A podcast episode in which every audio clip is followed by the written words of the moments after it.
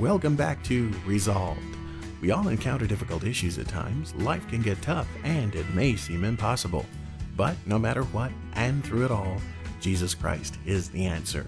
And through him, we can rise up and be more than conquerors. Today's message deals with waiting. Waiting on God is very important in the testing of one's faith. It's the third part of this series on the elements of prayer. That's coming up next on Resolved. Now, let's join Pastor Tom Porter. We've been speaking about prayer. Talking about, we talked a couple of weeks ago, we talked about when the disciples came to Jesus, said, Lord, teach us how to pray. And Jesus said, When thou prayest, pray us in like manner. And so he gave us uh, an example. I want you to turn to the book of Habakkuk. It's in the Old Testament, towards the end. It's one of the minor prophets. Habakkuk in chapter 2. We'll look at chapter 2. We'll also look at 1. We'll jump over to 1. We're going to look at chapter 2 first. And while you're turning, um,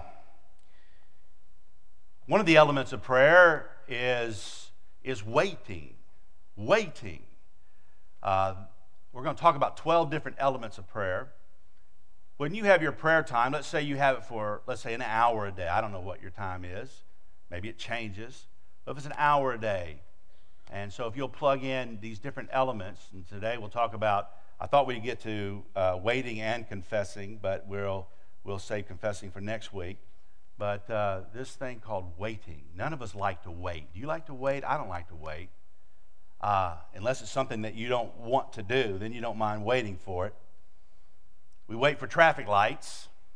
I have a game that we, we have in our family. It's I call it the MacGyver game. Remember MacGyver? I mean, he was my I just love MacGyver. He could get out of any situation, but it's always at the end of the show, there was a time clock and a bomb was about to go off at a certain time. And he had to defuse the bomb. And so when I'm at a traffic light, oftentimes I'll say, okay, by the time I count to 25, if the light doesn't turn green, my whole car blows up, you know? And, uh, and it, just like TV, it's not real, it doesn't really happen. My wife, and now if she's with me, I don't have to play MacGyver. I've got her by my side. She's one of those people that watches a, a red light, a traffic light, like a dog looks at raw meat. She's just looking at it. And I, you know, I'm just sitting there, just, you know, looking who's next to me, what they're driving, looking at this. It's green. You know, oh, God, it scared me to death. It's green. Okay. I said, honey, it's a wonder I ever get home without you in the car. You know, it's just the way it works. Trains, when trains go by, every now and then here we get caught by a train. Do you count the cars? Do you like doing? I do. I'm a counter, if you're a counter. A flock of, of seagulls fly by, or especially those uh, wonderful bird, the pelican. Yeah, the pelican goes by. I always count how many pelicans are in the formation. You know, I'm just a counter. But waiting. We wait for water to boil. What's the old saying? A watch pot never boils, right? We wait for bread to toast. I play MacGyver with that one too. Okay, by the time I count to 50, the bread doesn't pop up, the whole house blows up, you know? And it just makes waiting a little bit more exciting in my life uh, microwave uh, popcorn. You know, we have children in our church today, they know nothing about popping corn the old fashioned way. Popping corn the old fashioned way, that was kind of like uh, preparing a meal, wasn't it? You know, you had to get the pot out, you had to get the oil out, you had to get the popcorn out, the seasoning, the salt, you know, and shake, shake, shake. And Jiffy Pop. And these kids, I, I I would love to know if they still sell Jiffy Pop in a store. Pop, pop, Jiffy Pop. And, uh, but waiting for that. We wait for stores. We wait in banks. I was at Walmart the other day and I was standing in a long line and you got all these cash registers they bought and purchased, but they don't have enough people to man them. Cutbacks, you know. And uh, so I'm standing in this long line, and I'm, I'm all I'm buying is a, uh, a carton of uh, milk and a box of Captain Crunch cereal. And uh, by the time I got through that long line, my picture was on the carton of milk as a missing person, and the admiral been promoted to, or the captain had been promoted to admiral by that time. I got through there. Have you ever thought about how much we wait? And if this is not bad enough, we live in a culture that says we don't have to wait. We have a right to get what you want when you want it. Get it now. We're in that instant gratification, they call it. Think about commercials. What's the number one sales pitch for a credit card? You can buy it now on credit. Young people don't get don't fall into that trap. Don't fall into that trap. Man, you, you can't pay cash for it. Uh, I know a lot of you have debit cards, and that's well and good. don't fall into that trap, young people. Uh, don't go in debt. Don't go in debt. And uh, fast food businesses, that's what they're all about. You know, you can just pull right in. You don't have to get out of your car. You get it right now. And um, it, it's so convenient. We just don't like waiting. We're in that society today. We want it. We want it now. Hurry up. We want it right away. The car commercials hey, no, no money down, sign, drive today. And with all this pressure, is it any wonder we have a don't wait attitude when it comes to spiritual things? When it comes to the things of God, God, I want it and I want it now. When it comes to spiritual things, it is probably the hardest to wait, especially when it comes to this topic of prayer. More specifically, answered prayer. Have you ever prayed for a length of time for something to either happen or change or whatever your request is? Even the great ones in the Bible. I think of Daniel, Jeremiah, the disciples, especially Peter. This thing about waiting. Didn't like to wait. Very impatient. And then, of course, there's you and I. If you'll be honest with with, with people. We really, really don't like to wait in our society anymore. And Habakkuk, the prophet, had been praying for a long time for God to do something in Israel. He wanted revival in the worst of ways. He waited and he waited and he waited so long that the first words we read in this small book, look at it, Habakkuk, let's look at chapter 1 and verse 2. In chapter 1 and verse 2, Habakkuk says to God, O Lord, how long shall I cry, and thou wilt not hear? Even cry out unto thee of violence, and thou wilt not save. Well, God does answer, but the prophet does not like the answer that God gives him. How about that? You ever fall in that category? God answers your prayer, but it's not the one you wanted. You wanted something in the affirmative, and God gave it to you in the negative. And you thought, oh, I, I, I no, Lord, I really want this. I, I, I, I. Now, follow me here. His first answer from God was a long time coming. So Habakkuk digs in for another long haul. A good example for us this morning. He, he knows, okay, this first answer, I had to pray long and hard. It said here, Oh Lord, how long shall I cry and thou wilt not hear? Explanation mark. He's questioning God. You know what? It's okay to question God. It's okay to ask God questions. And he's saying, Lord, how long shall I have to pray? A good example here. Listen to the words recorded. Now go to chapter 2, back of chapter 2 and verse 1. I will stand, look at it, I will stand upon my watch and set me upon the tower, and will watch to see what he will say unto me, and what I shall answer when I am reproved. We're going to dissect this verse this morning. God does give him an answer. And he says, I will stand upon my watch and set me upon the tower. Now, we don't understand that jargon so much because we don't live in Habakkuk's day. But there are three elements of this waiting that we must, we must practice. If you're taking notes, a, committed, a commitment to perseverance. We need to persevere in our prayers a commitment to watch. We need to be on guard. We need to watch. We need to listen. We need to be attentive to the Holy Spirit in our lives. And thirdly, we need to commit to act. We need to commit to act. So may God grant us a listening heart and a will to wait on His answers to our prayers. May you and may I determine in our prayer life that I will wait. Let's pray. Father, help us to understand this element of prayer in this area of waiting. Help us to wait upon Thee. Help us to wait upon You to renew our strength. Help us to wait. We live in a fast paced society. We, we, we come across issues in our lives, and, and we, have this, uh, we, we have times when uh, we need an answer, and we need it now. And thank God that you do that. You're quick to give an answer when, when it's needed when it's best for us, and you're quick to hold back an answer or at least say no when we want yes, you're quick to do that as well.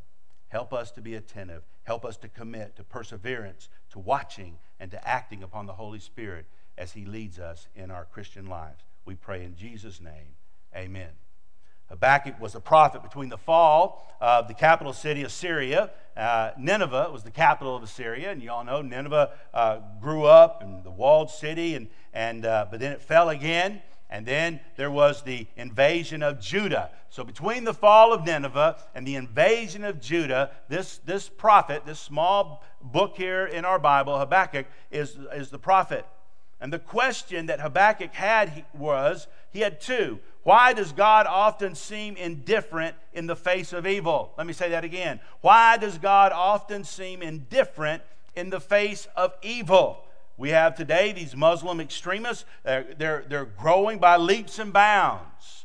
And you think, man, Lord, why? Why the invasion of Muslim extremists in our country? Oh, God, you know it's wrong. God, what, do something about it. And you see it growing and growing and growing. States being overrun by Muslim extremists. And then the other question first was, why does God often seem indifferent in the face of evil? And then secondly, why do evil people seem to go unpunished? Why do evil people seem to go unpunished? We got tons of examples of that. I'm thinking right now Benghazi. All the evils going in and, and killing our, our, uh, our diplomat, our ambassador there, and our soldiers there. And oh, yes, we're going to find these people, we're going to bring them to justice. And justice has not been done yet. Why is it that, why do evil people, why do the worldly people, they seem to, to get all the money, they get all the fame, they get all the good things, and the Christians suffer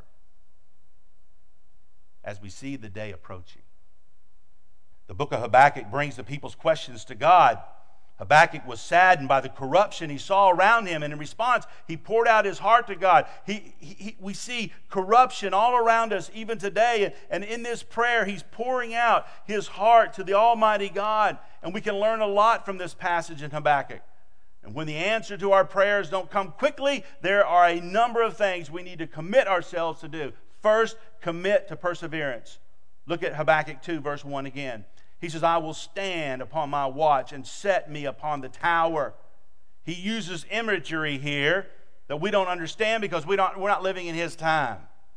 In ancient times, there was no early detection systems for advancement of the enemy coming in. All they had was their eyes and their ears. They didn't have radar. They didn't have infrared night vision. They didn't have unmanned drones like we have today and all these advancements on security. They didn't have that kind of thing. They had men standing on the wall. They had men standing in a tower overlooking the, uh, the outer perimeter of where they were living and they were watching. They were listening looking for intruders, and these towers stood high above the trees, and and, uh, and, and so the, the, individuals who were doing the watching had to persevere during their time on their watch, no matter what the weather conditions, no matter the heat of the day, the cool of the night, whatever it was. Some of you in here remember, some of you Marines, some of you soldiers in here, airmen, naval guys, you remember one of your first duties as a, as a, as a new recruit going into the military, you had to stand guard. You had to, do, you had to pull guard duty. And uh, in, in, in, in, in peace times, if you were caught sleeping back in World War I, you were caught sleeping, well, in peace times, you'd have to spend some time in the, uh, in the hoosegow, in the prison, in the stockade. But there was times you did that during wartime, you were shot on the spot and replaced. Standing guard standing guard. So here's the application for Habakkuk. Habakkuk was determined to wait on God. He said, I'm going to I'm to stand on that wall. I am determined to hear from you, God. He was not going to stand on the wall necessarily or climb into a tower. It, it, was a way of him saying that he was in it for the long haul if necessary. He was going to stand guard with spiritual eyes and ears and wide open and experience prayer with the Almighty God. Habakkuk. And concerning this passage, uh, a commentary was written about, about this, this, this verse.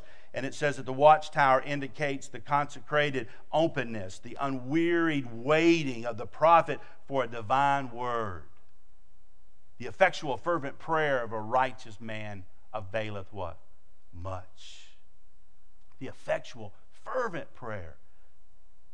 The application for us, first of all, is the relationship to prayer.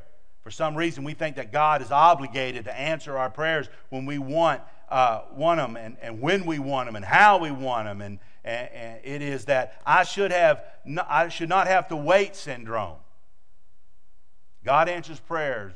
He says, yes, no, wait.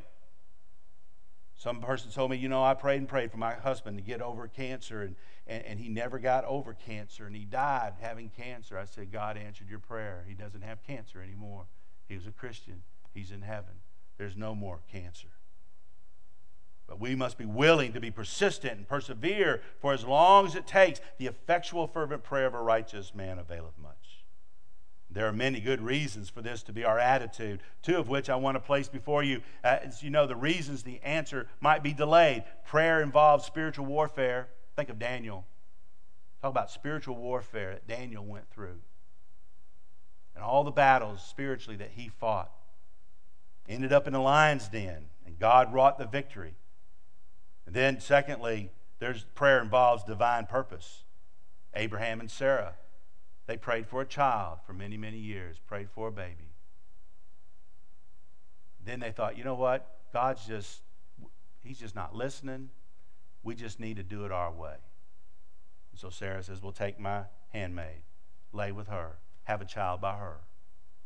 And they did. And then later on, Sarah and Abraham have a baby. And because they circumvented, they went around God's will, they had sorrow and agony in their life.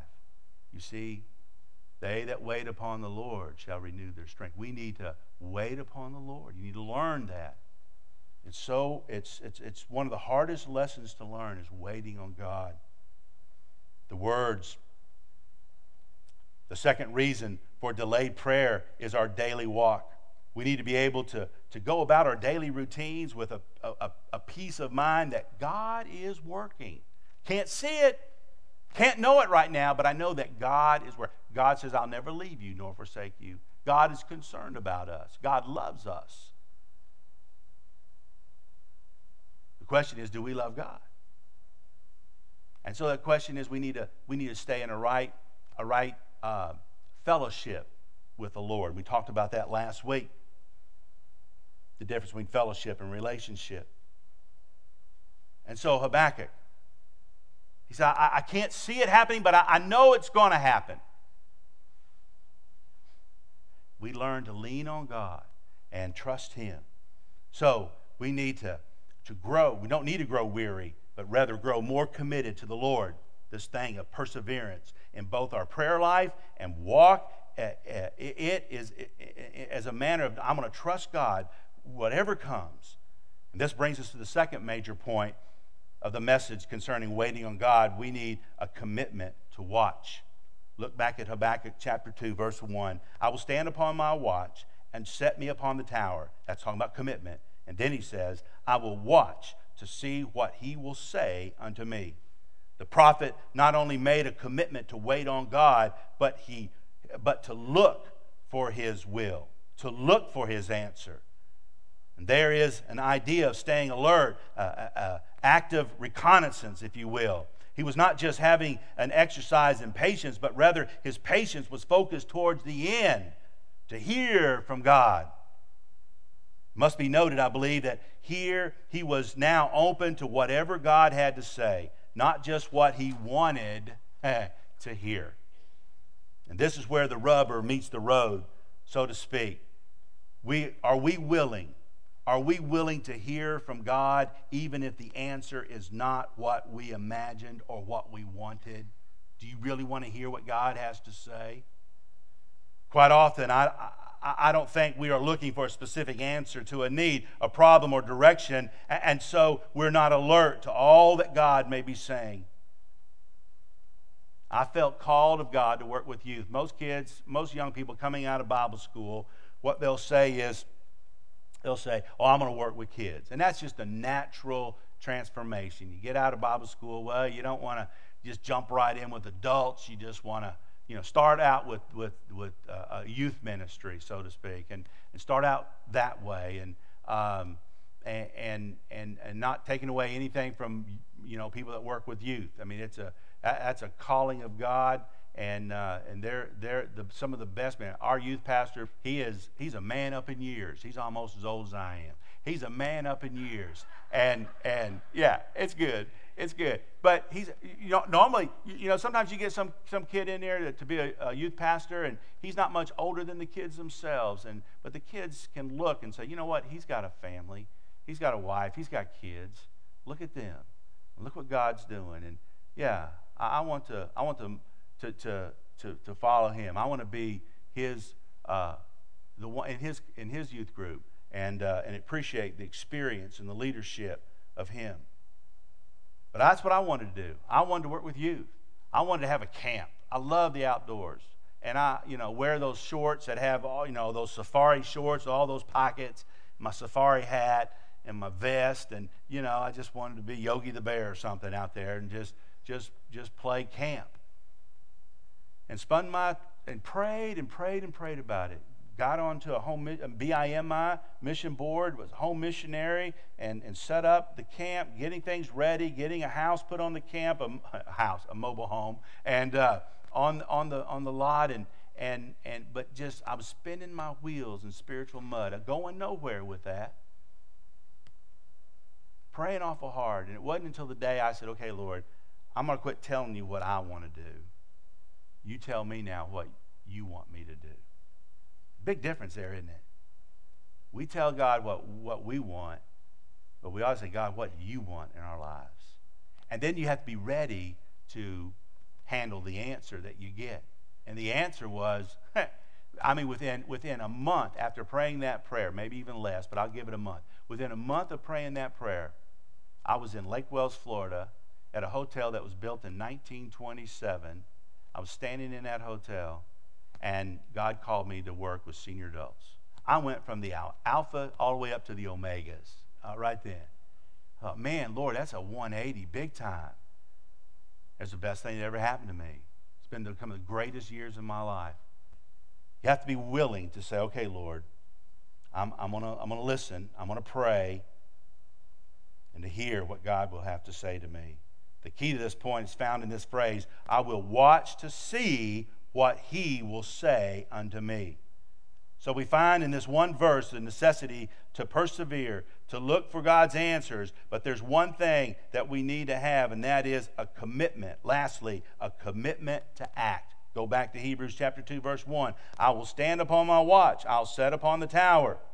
Okay, that's, that's persevering. I will watch to see what God will say unto me. And then lastly, and what I shall answer when I am reproved. Well, what does Habakkuk mean with that statement? We must remember two things. First and foremost, he is a prophet for God. His ministry is to speak to Judah the words that God gives to him.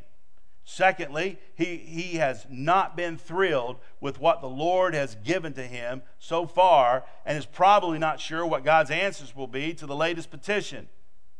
So, with that said, we might be able to understand the phrase, when I am reproved. He's thinking, you know, the Lord's going to reprove me on this. The Lord's going to call me out. The Lord's going to set me straight. He's probably expecting God to speak to him about his questioning. But as we will soon see, God doesn't do that. And I truly believe that Habakkuk was waiting on God's message to give to the people. And he was a prophet, he was speaking to Judah and, and, needing a reply for Judah. In other words, he was, he was looking to act upon what God had told him to do. So the application for us is probably self evident. Waiting and hearing is not enough. We must be willing to act. I could say, you know, Lord, man, you know, Lake Wales, I mean, come on. Lake Wales, the home of the living dead. I mean, this is just, this is just, there's just old people here. And I, Oh, no, Lord. I, I want youth. I want, I want young people. I want to be out camping with them, show them how to make a fire, show them how to cook, show them, show them how to be a man, show them how to be a woman. I want, to, I want young people, Lord. I don't want these has-beens in here. Look at all, man, 1927, this building, it looks like it, Lord. This building's just shambles here. Lord, you calling me to do this? Let me tell you, that was not my reaction at all. Man, my, because I had loving grandparents. I love my grandparents. I didn't know it, but that was a fit for Tom Porter, but I didn't know it. I thought, man, Lord, I knew what I wanted. I wanted to work with you. And God put me, he had to, he had to send me down to Lake Wales, Florida, to a, to a, a beautiful hotel, fully restored. It was built in 1927. It was built, then the crash happened. It was called the Walesbilt Hotel and and and but they completely painted it restored it cleaned up all the rooms the pool out back everything the the dining halls and the mezzanine level and, and everything.